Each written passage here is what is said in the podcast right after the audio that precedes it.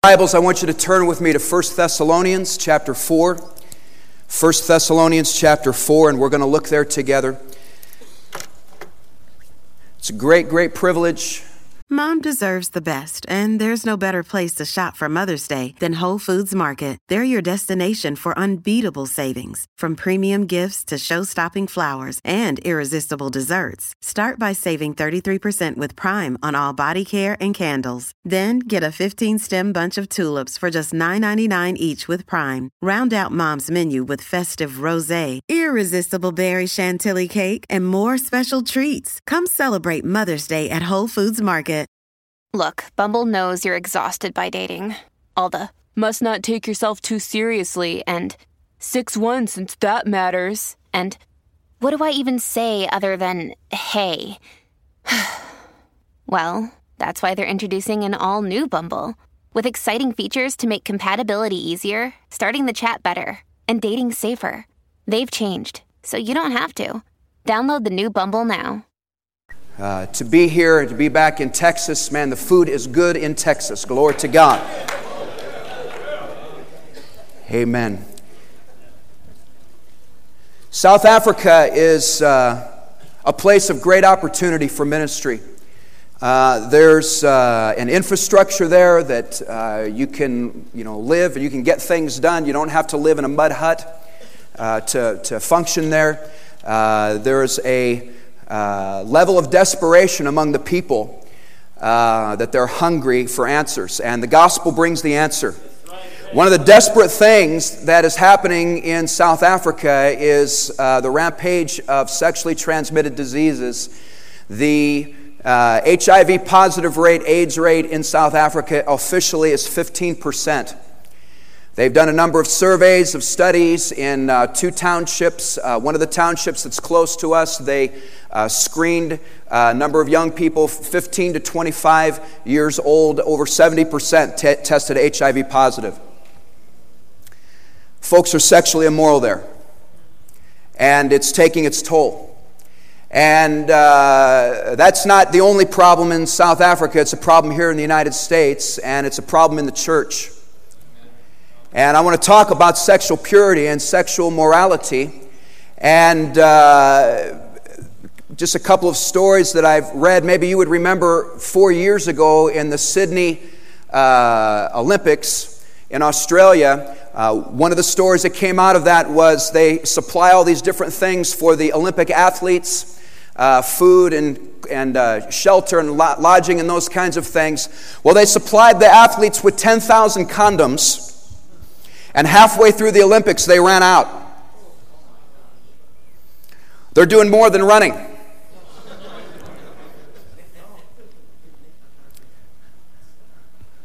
One story came out about uh, Dennis Mitchell, who is a U.S. medal winning s- sprinter, and uh, he, was, uh, he was banned. He tested positive for uh, performance enhancing drugs. I believe the story came out in January of uh, 2000.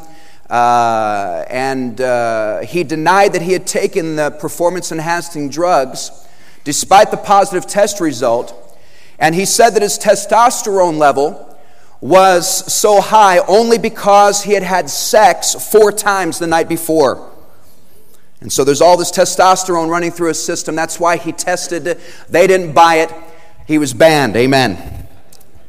So here's a man who's one, um, one amongst many who lost the prize because of sexual immorality. And this happens sadly again and again in the church world and happens in our fellowship. And I want to talk to you about sexual purity. And Paul is writing here in 1 Thessalonians and uh, he says in verse, uh, chapter 4, verse 1 Finally, then, brethren, we urge you and exhort you in the Lord Jesus that you should abound more and more, just as you received from us how you ought to walk and to please God. For you know what commandments we gave you through the Lord Jesus, for this is the will of God, your sanctification, that you should abstain from sexual immorality, that each of you should know how to possess his own vessel in sanctification and honor not in passion of lust like the Gentiles who do not know God, that no one should take advantage of and defraud his brother in this matter, because the Lord is the avenger of all such, as we also forewarned you and testified. For God did not call us to uncleanness, but in holiness. Let's pray tonight. Heavenly Father, we come before you in the precious name of Jesus. God, I ask for your anointing to preach. God, I pray you would lay hold of the hearts of men. God, help us to be holy and to be sanctified in this generation. I ask this in Jesus' name. Amen. I want to look first of all with you at our purity and the will of God. And God wants us to live clean. Is that a revelation? Lots of times we wrestle, we wonder, God, what do you want me to do? Uh, do you want me to preach? Do you want me to be a pastor? Do you want me to be a pillar? We wrestle with the ins and outs of this. Should I be in this ministry? Should I be in this church? But at the end of the day, the will of God is re- revealed to us. Verse 3 This is the will of God, your sanctification. He wants us different from the world.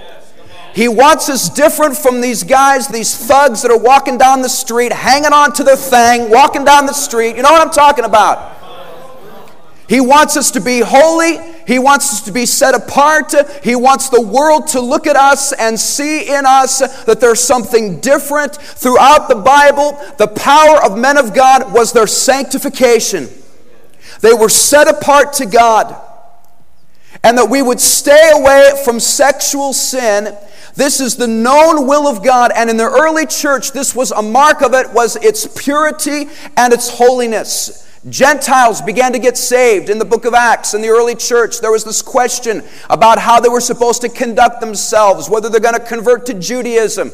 And the Jerusalem church rose up, sent out a letter to uh, uh, Gentile converts, uh, and basically gave them just a few instructions stay away from idols, stay away from things strangled, keep yourself pure, and stay away from fornication. If you do these things, you'll do well. Sometimes in counseling people and working with people, men, they'll get all confused and all twisted up in their mind out of insecurity and just wondering what's going on. You know, Pastor, am I saved? Am I called? You know, you know what, bro? If you'll just be sanctified, God will show you what He wants you to do.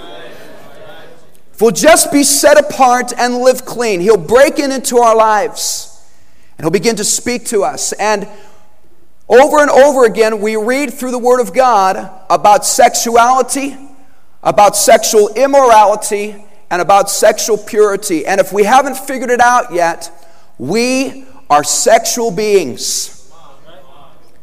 You're a stud. You're a sexual being. God created you with a sex drive. And the issue is not whether or not you have it, the issue is what you do with it and where you channel it. There's a, a study that was done by a British anthropologist. His name was J.D. Unwin. J.D. Unwin spent seven years studying the births and deaths of 80 civilizations. Every known culture in the world's history followed the same sexual pattern. During its early days of existence, sex outside of marriage was forbidden. Great creative energy was associated with this inhibition of sexual expression, causing the culture to prosper. Later in the life of the society, its people began to rebel against the prohibitions, demanding the freedom to express their sexual passions. As the morals weakened, the social energy abated, eventually resulting in the decay or destruction of the civilization. Listen to me. Unwin concluded that the energy that holds a society together is sexual in nature. When a man is devoted to one woman and one family, he is motivated to build, save, protect, plan, and prosper on their behalf.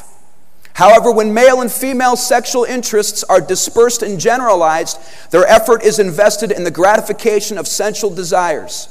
Any human society is free either to display great energy or to enjoy sexual freedom, the evidence is that they cannot do both for more than one generation. And so he's, what he's talking about is that you and I, as men, we have this energy, we have this, this drive that is inside of it, and a lot of it is sexual.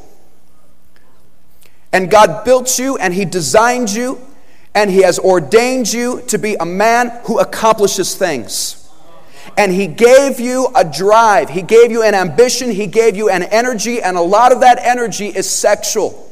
And you are either going to channel that in the right direction and fulfill the will of God, and you're going to leave your mark on your generation, or you're going to be like so many men are that are in the world. You're going to go out there and you're going to constantly be out there trying to get some. And you're going to look back on the end of your life and you're going to have uh, uh, Susie Q and baby cakes and hoochie mama and kids scattered all over the place, and you will have scattered your manhood and you will have done nothing with your life because that is the nature. That's what God created us, and He's created us with energy and drive to do something with our lives. And I see this. This is magnified in the township where I minister. The, the, the men there, they, they, there's 35% unemployment in South Africa, jobs, poverty, the whole thing, the dynamics.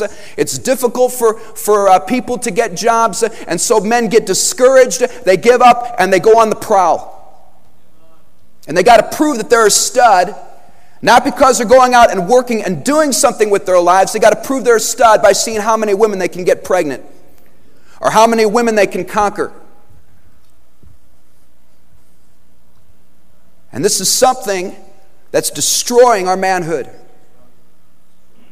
This country was founded by Puritans, men who worked their tails off they were faithful to a wife from marriage until death. They forged our Constitution. They formed our government. They started this country. I read the biographies of John Adams, Benjamin Franklin. So I can't believe their mind, their energy, their drive, what they accomplished with their lives. And we've got men in our generation that can hardly tie their shoes. We're channeling our manhood into something. And what are we going to do with our lives? Because we see this. You know, oh, oh bad Kobe. Oh bad, you just fill in the blank.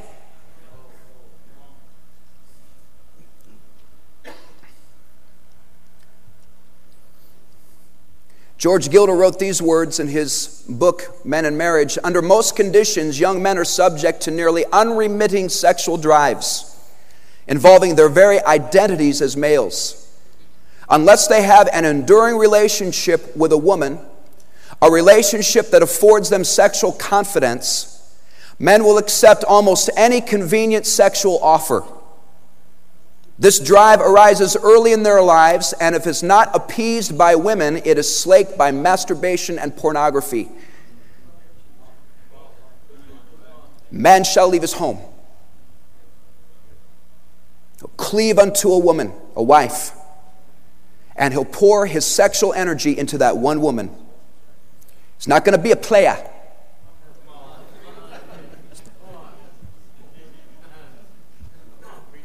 That's going to be satisfied and channeled into a wife, into a family. That's what sex is all about. Oh, yeah, sex is for marriage, sex is for marriage. That's what sex is for.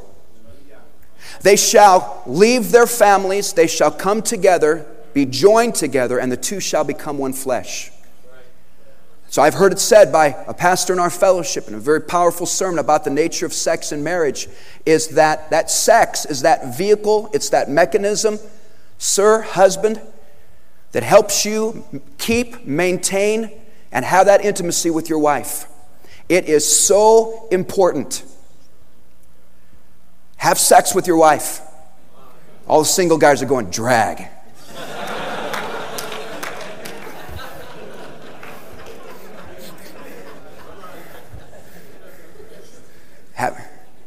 Haven't seen my wife in 11 nights. I'm going home next week. I'm going home next week. Because I love my wife. See, what we're talking about is your body. Paul's writing here, and he says it, verse 4 each of you should know how to possess his own vessel in sanctification and honor. And so commentators, you know, they write about different things, saying that maybe, you know, he either talking about his wife, he might be talking about his penis. He's talking about you maintaining yourself with honor.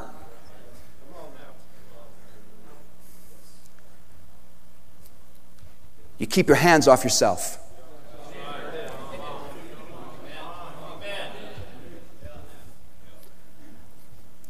See, what the devil wants is he wants to rob you of your spiritual power through sexual immorality. Samson, separated unto God before he was born, and yet he did not completely fulfill his destiny because he could not stay away from the skirts. Revelation 14, we get a picture in the last days. Revelation 1, 14, beginning in verse 1 Then I looked, and behold, a lamb standing on Mount Zion, with him 144,000, having his father's name written on their foreheads. And I heard a voice from heaven like the voice of many waters and like the voice of loud thunder. And I heard the sound of harpists playing their harps. They sang as it were a new song before the throne, before the four living creatures and the elders. And no one could learn that song except the 144,000 who were redeemed from the earth. These were the ones who were not defiled with women, for they are virgins. These are the ones who follow the Lamb wherever he goes. These were redeemed from among men, being first fruits to God and to the Lamb, and in their mouth was found no deceit, for they are without fault before the throne of God. Part of the power of these men was their sexual purity. And we, we talk about it, our pastors preach about it, we thump our chests and we talk about standards of righteousness and morality, but you know, sometimes we still have failures in our churches. I want to tell you something. There's a reason. This is not, there's a reason why we have standards regarding entertainment. There's a reason why we have standards regarding television. There's a reason why we have standards regarding the internet. It's because the will of God is that you would maintain and possess your vessel with honor. Because sexual sin is not just like any other sin.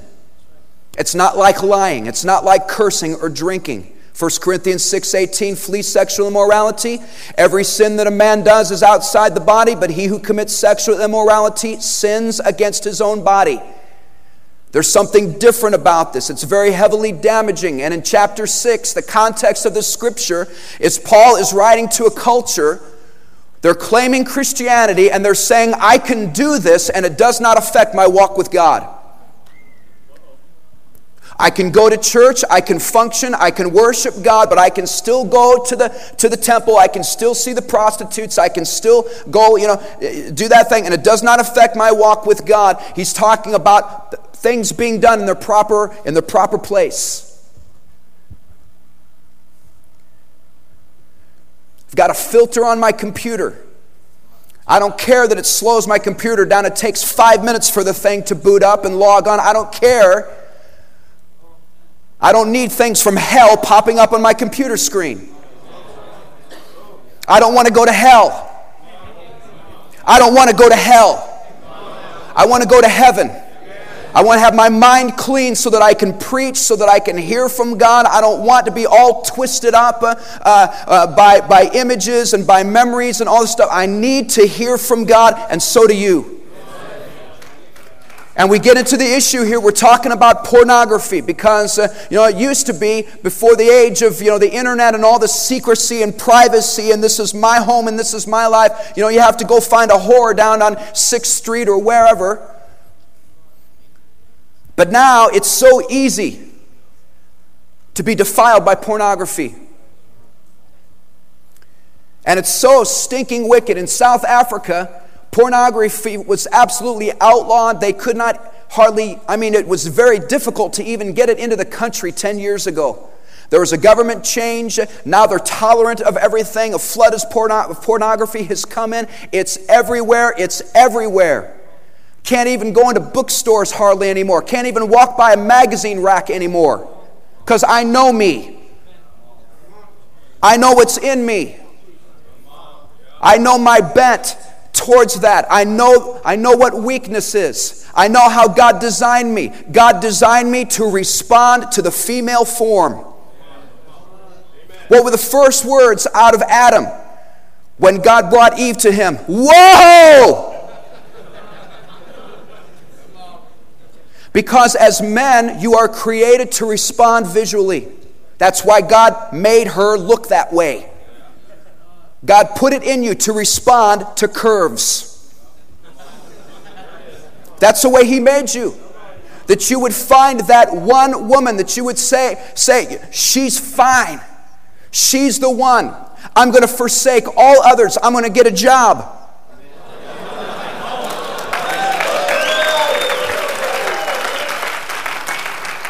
I'm going to cut my hair. I'm going to, I'm going to put some pit stick on. I'm going to make myself look, look decent. I'm going to go, I'm going to open the door for her that I might win her, that I might bring her to an altar, that she might bring me to my knees. So that you can channel that energy into that one woman and channel that energy into a family and raise that family and do the will of God.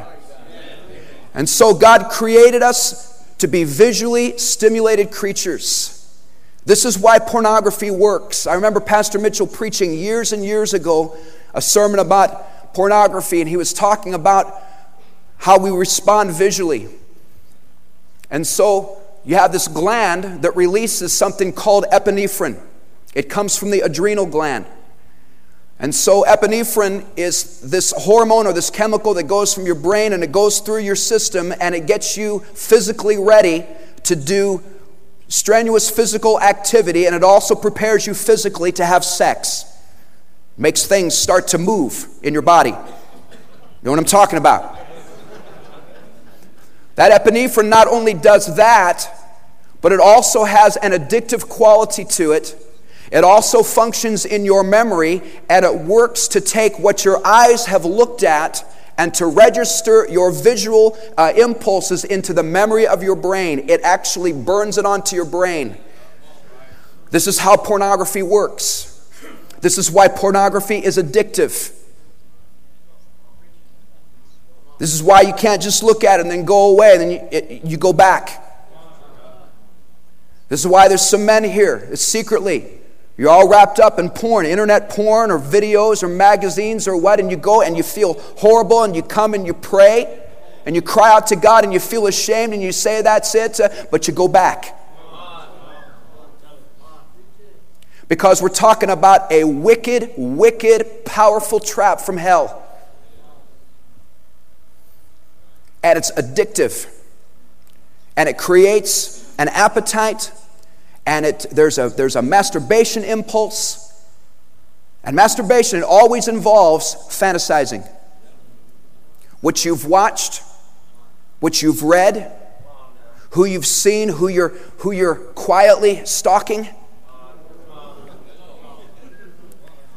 I'm talking about the, the man who goes into a room, goes into a room with this large crowd of people, and uh, there, there's this predator thing going on. You're, you're looking, you're, you're, you're evaluating. She's a 10, she's a 7, she's a dog, and you're looking, you're trying to find the best looking one in the room. You're checking her out.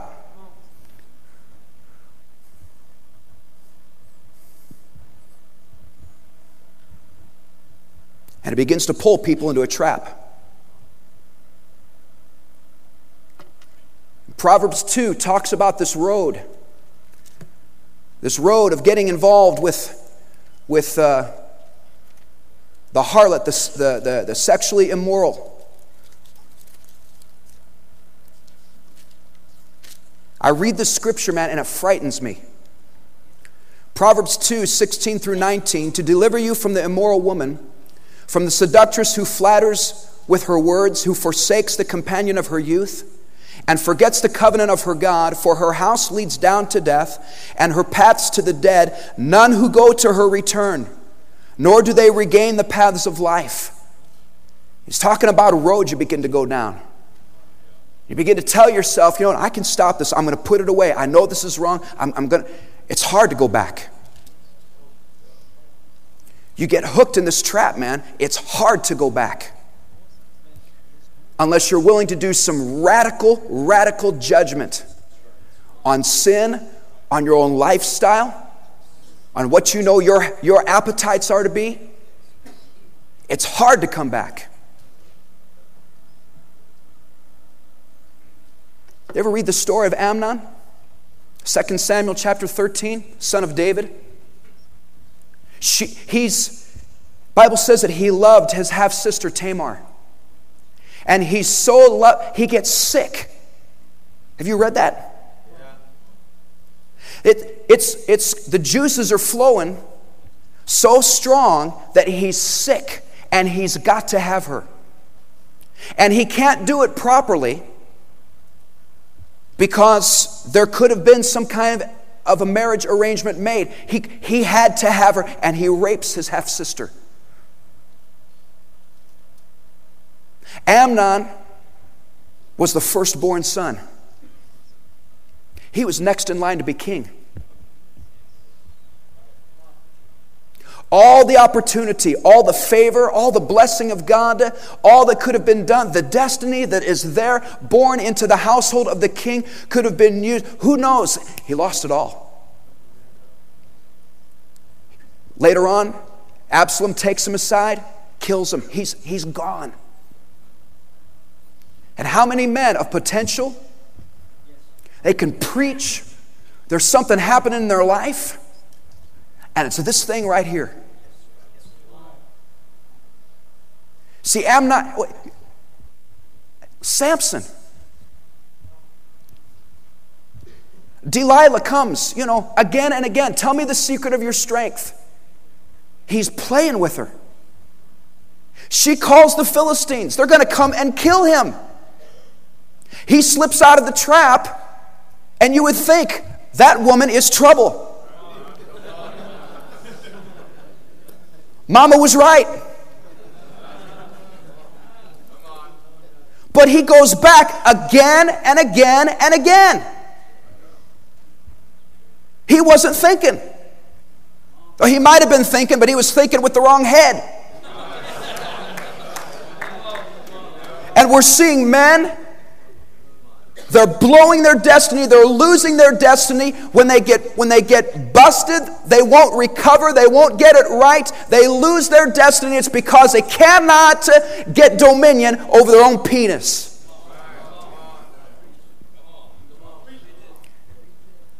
They got this cultural thing in South Africa with the men.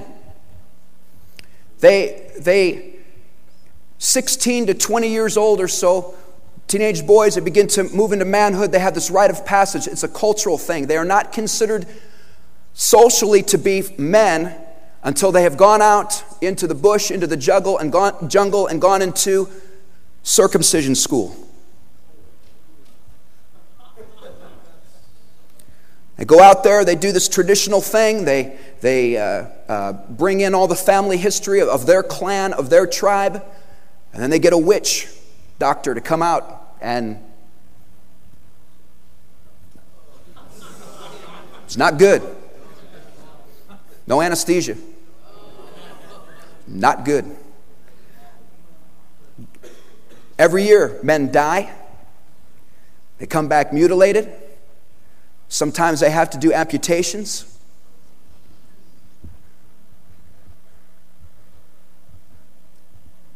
Folks got some funny ideas about what real manhood is. See, God says you channel this towards marriage only. You save yourself, you keep yourself, you possess yourself. I can't help it, man, I can't help it. Yes, you can. I'll bust.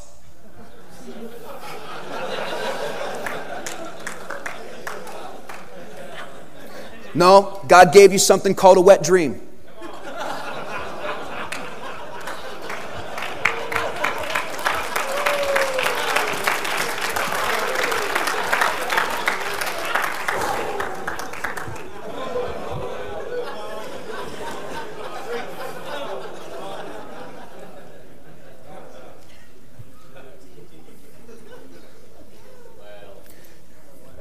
See, sinners are writing this kind of stuff.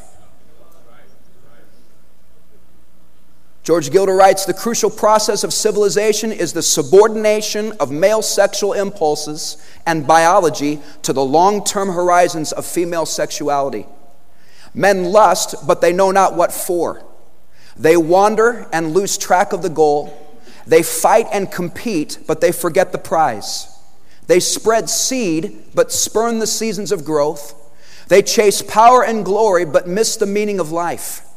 In creating civilization, women transform male lust into love. They channel male wanderlust into jobs, homes, and families. They link men to specific children. They rear children into citizens. They change hunters into fathers. They divert male willpower into a drive to create. Women conceive the future that men tend to flee. They feed the children that men ignore. You need a wife. You need your wife. You need to have sex with your wife. A lot.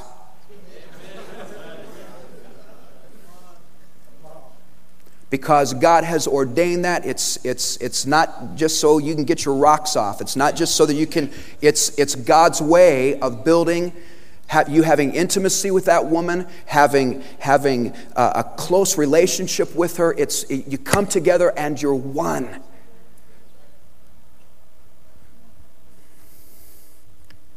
Need to get married, bro. Uh, uh, uh, you need to get married, bro. I thank God. This coming October, my wife and I will be married 20 years. I, th- I thank God for my wife.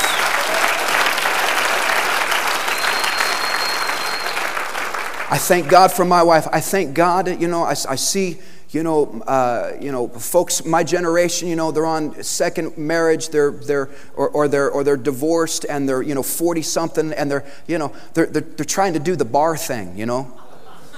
Dear God.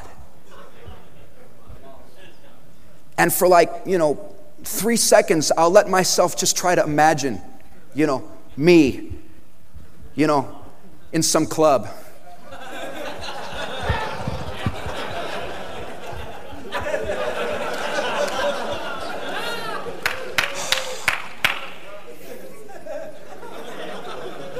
Thank God. Thank you, Jesus.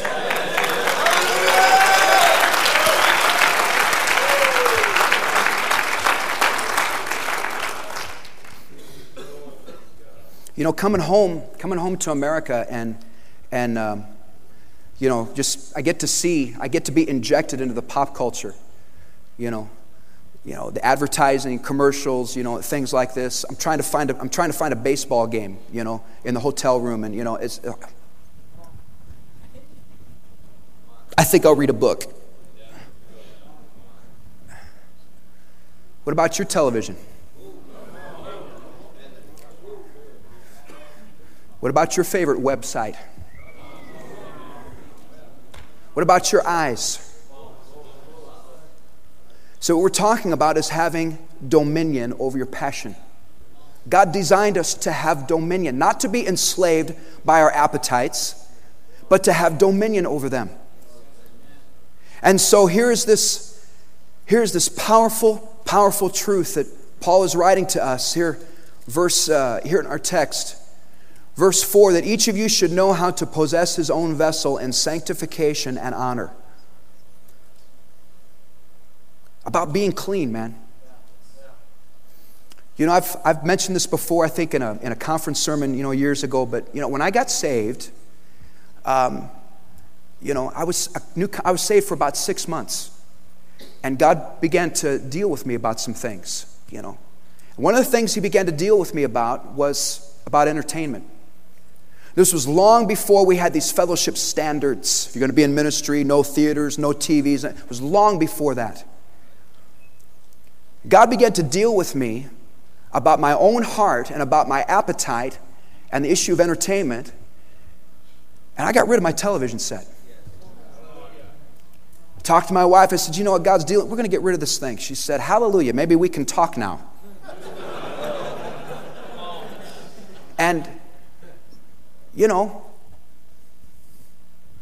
I know me. If I had one, I'd watch it all the time. And so I've, I've made a decision. I'm going to try to possess my vessel in sanctification. I want to be set apart. I, I, I can't go and do some things. I have to put some restraint on myself. And so, if you're one of these people who thinks that, oh man, all these rules and standards and legalism, you don't get it. Because we're, we're not into that. This is something through the wisdom of Pastor Mitchell and our leaders, uh, where he's just trying to help us judge our own flesh and put some walls around us so that we can see it and say, I want to be sanctified. I want to be set apart. I don't want to be like the world.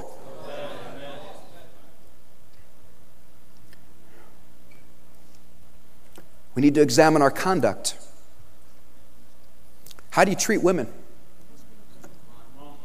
You know, it's, it's unavoidable. I've heard Pastor Mitchell say this before that you have a group of men in a, in a room, doesn't matter if they're Christian or not. A woman walks into the room and everything just kind of changes.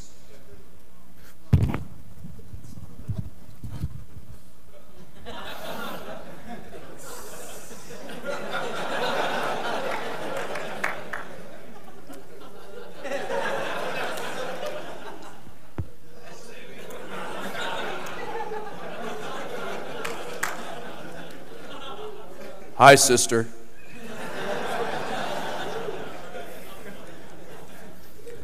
How do you treat women? Are you a flirt? Oh, Pastor, only women flirt. Yeah, yeah, yeah. You know, you know, let me throw this out to pastors. You know, the devil put a big old bullseye on you, bro. You need to be careful about, about counseling women. And I know this is just, you know, real simple and real basic. You need to be careful counseling women. I, counsel, I do not, I'm not, I don't let the door be closed. I'm not, I don't counsel women in a room. I counsel women in our church out in the open. We get a chair out on the platform of the stage. They want to sit, they want to talk. I'm counseling. Everybody sees what's going on.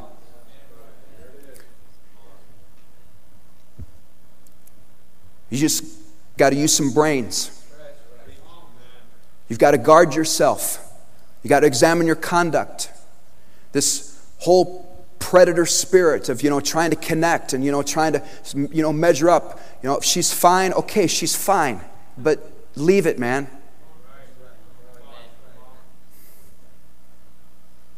Second Corinthians 7 1, therefore, having these promises, beloved, let us cleanse ourselves from all filthiness of the flesh and spirit, perfecting holiness in the fear of God.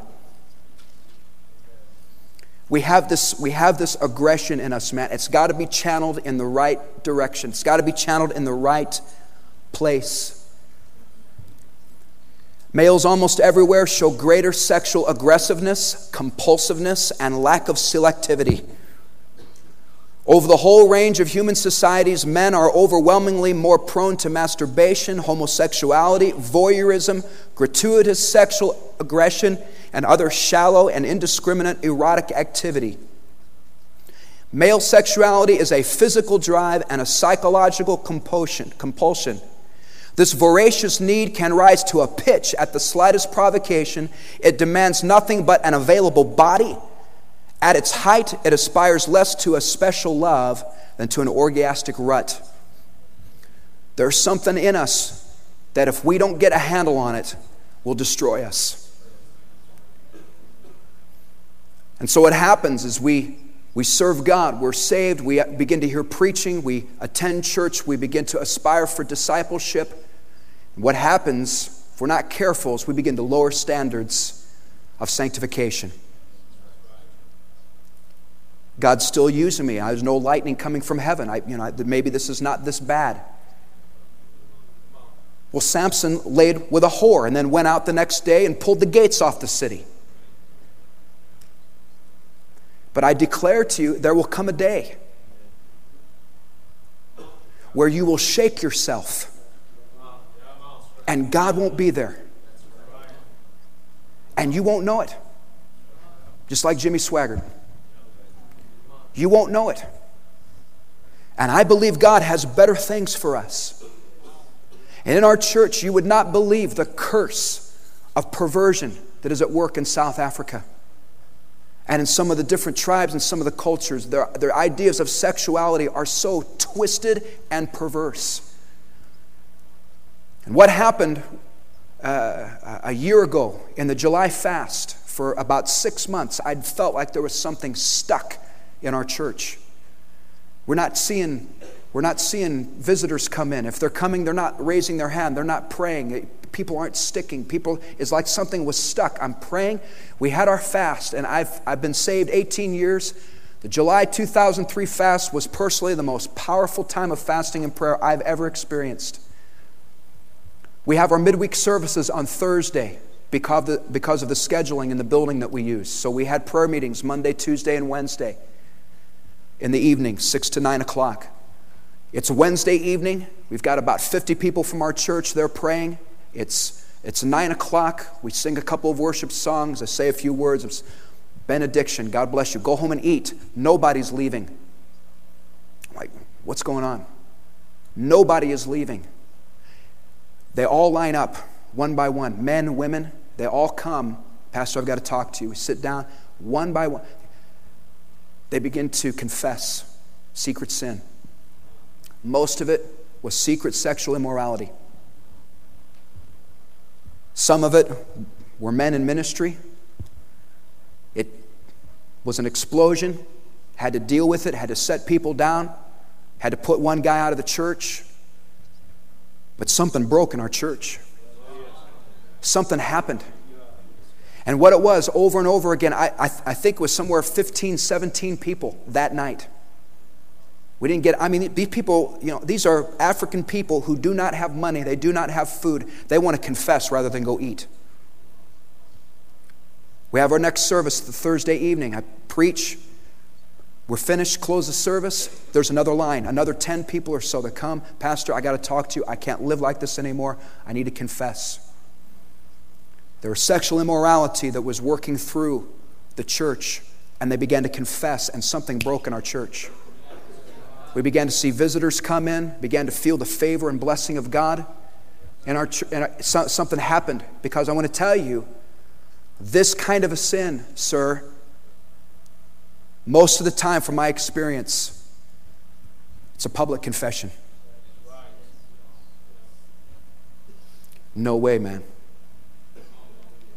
I can't, I can't tell pastor about this. No, no, no way. I'll, I'll, I'll work it out. I'll work. God, this time I know. Thank you for the sermon. God, thank you. I, I'm sorry. I won't do it again. How many times have you said that? Proverbs 28 13.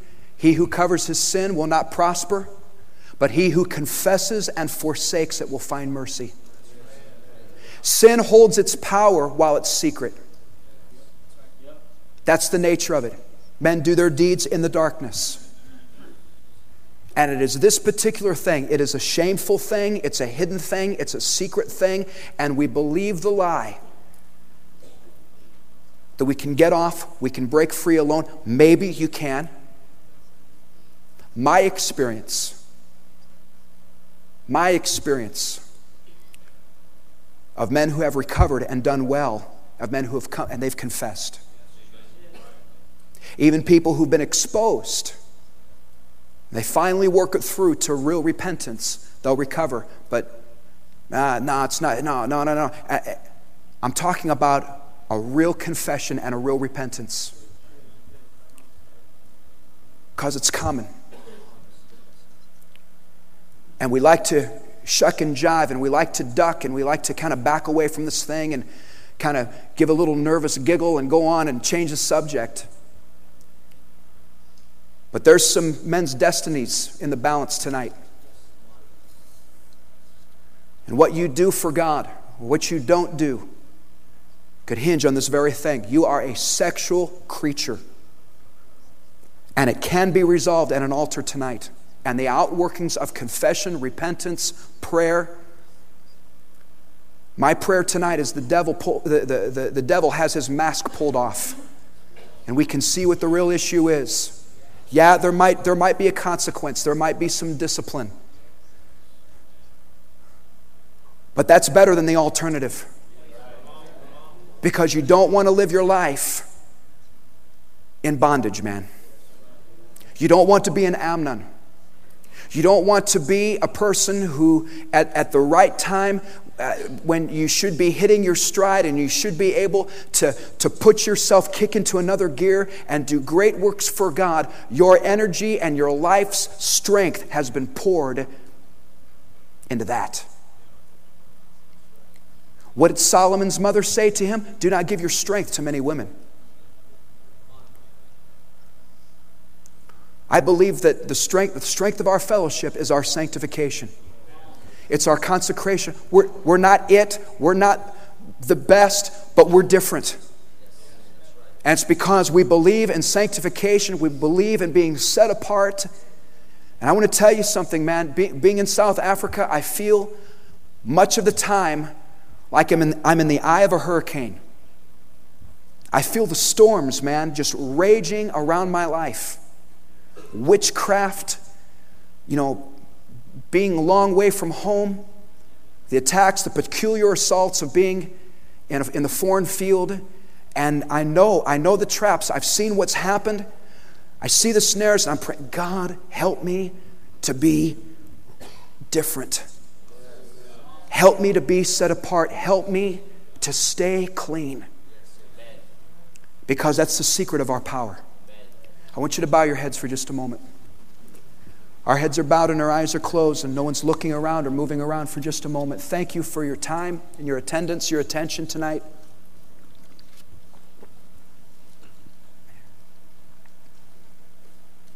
As many people you've driven long ways, you could be doing a lot of things, but you value the Word of God, and my prayer is that God would help us tonight. We're sexual creatures. You got a sex drive, bro. You got to challenge it in the right direction. Things are more desperate in South Africa because of the STDs there. Most of the funerals on Saturdays are AIDS related deaths. Maybe it's not as rampant here as it is there, but before eternity, before God, it's an issue. talking about your life, bro, your heart, your sexuality, your manhood your purity before God. Very quickly, while our heads are bowed and our eyes are closed, maybe you're here this evening by invitation.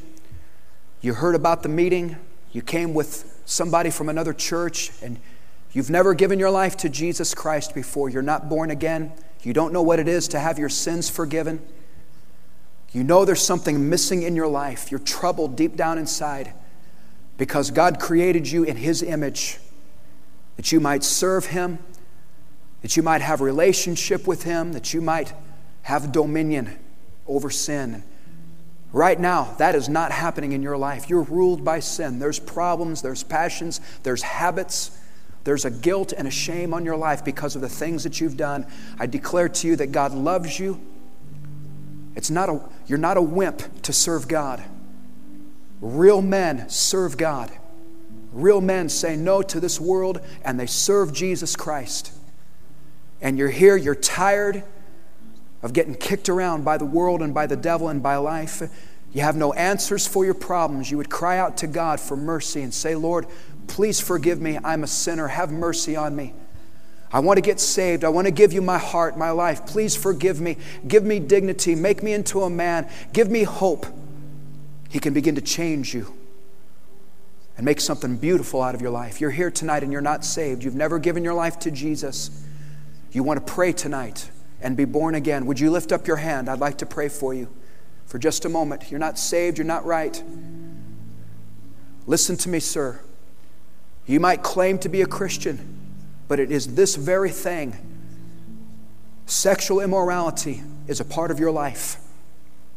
You're having sex outside of marriage. You're sleeping with someone that you're not married to. The Bible says that is fornication or adultery, and you will not go to heaven if you're living that way. Do not be deceived. And tonight, the Spirit of God is seizing your heart, and you're going to respond and be honest with yourself and with God. You're going to cry out for mercy. Lord, please forgive me. Lift up your hand. I want to pray for you. Maybe you're backslidden tonight. You once served God. God bless you. I see your hand. God bless you, sir. I see your hand. God bless you. I see those hands. God bless you. Honest hearts. God's moving. God bless you, sir. On my right, I see your hand. You're backslidden tonight, perhaps. Maybe it's this very thing. You, You lost your destiny. You've, you've traded it in for a sexual relationship. You need to come back. You need to get it right. There's not much time. This is a power, and it will destroy you. If not, it will rob you of your future. You're backslidden. You want to come back to Jesus. Lift up your hand. God bless you. I see these hands. Thank God, thank God, thank God. Thank God for your hand. Very quickly, our heads are bowed, our eyes are closed. If you lifted your hand, you want to pray for salvation, give your life to Jesus. Very quickly, would you look at me? Would you look at me? Would you, you want to pray? Would you come? Would you come? Here on my left, you lift up your hand. You looked at me. Look at me. Look at me. You want to pray? You want to pray? In the back, you want to pray? In the back on my right, you want to pray? Come. Come find a place to pray. We need some men to come. Come. Come out of, the, come out of the seat. Come on and come and pray. It's all right. Don't be ashamed. We're not here to embarrass you. We're not here to shame you. We just want to pray with you. God will do something powerful in your life if you'll respond. Don't be afraid. Don't be ashamed. You lifted your hand. You want to come and pray. We want to pray for you. Greatest thing you could ever do, most powerful thing that could ever happen in your life is for God to touch your life and save you and set you free. Come, come and pray. Thank God. Thank God. Thank God.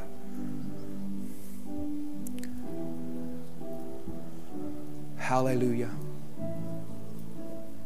Others are coming. You come. While our heads are bowed, I'm speaking to Christian men.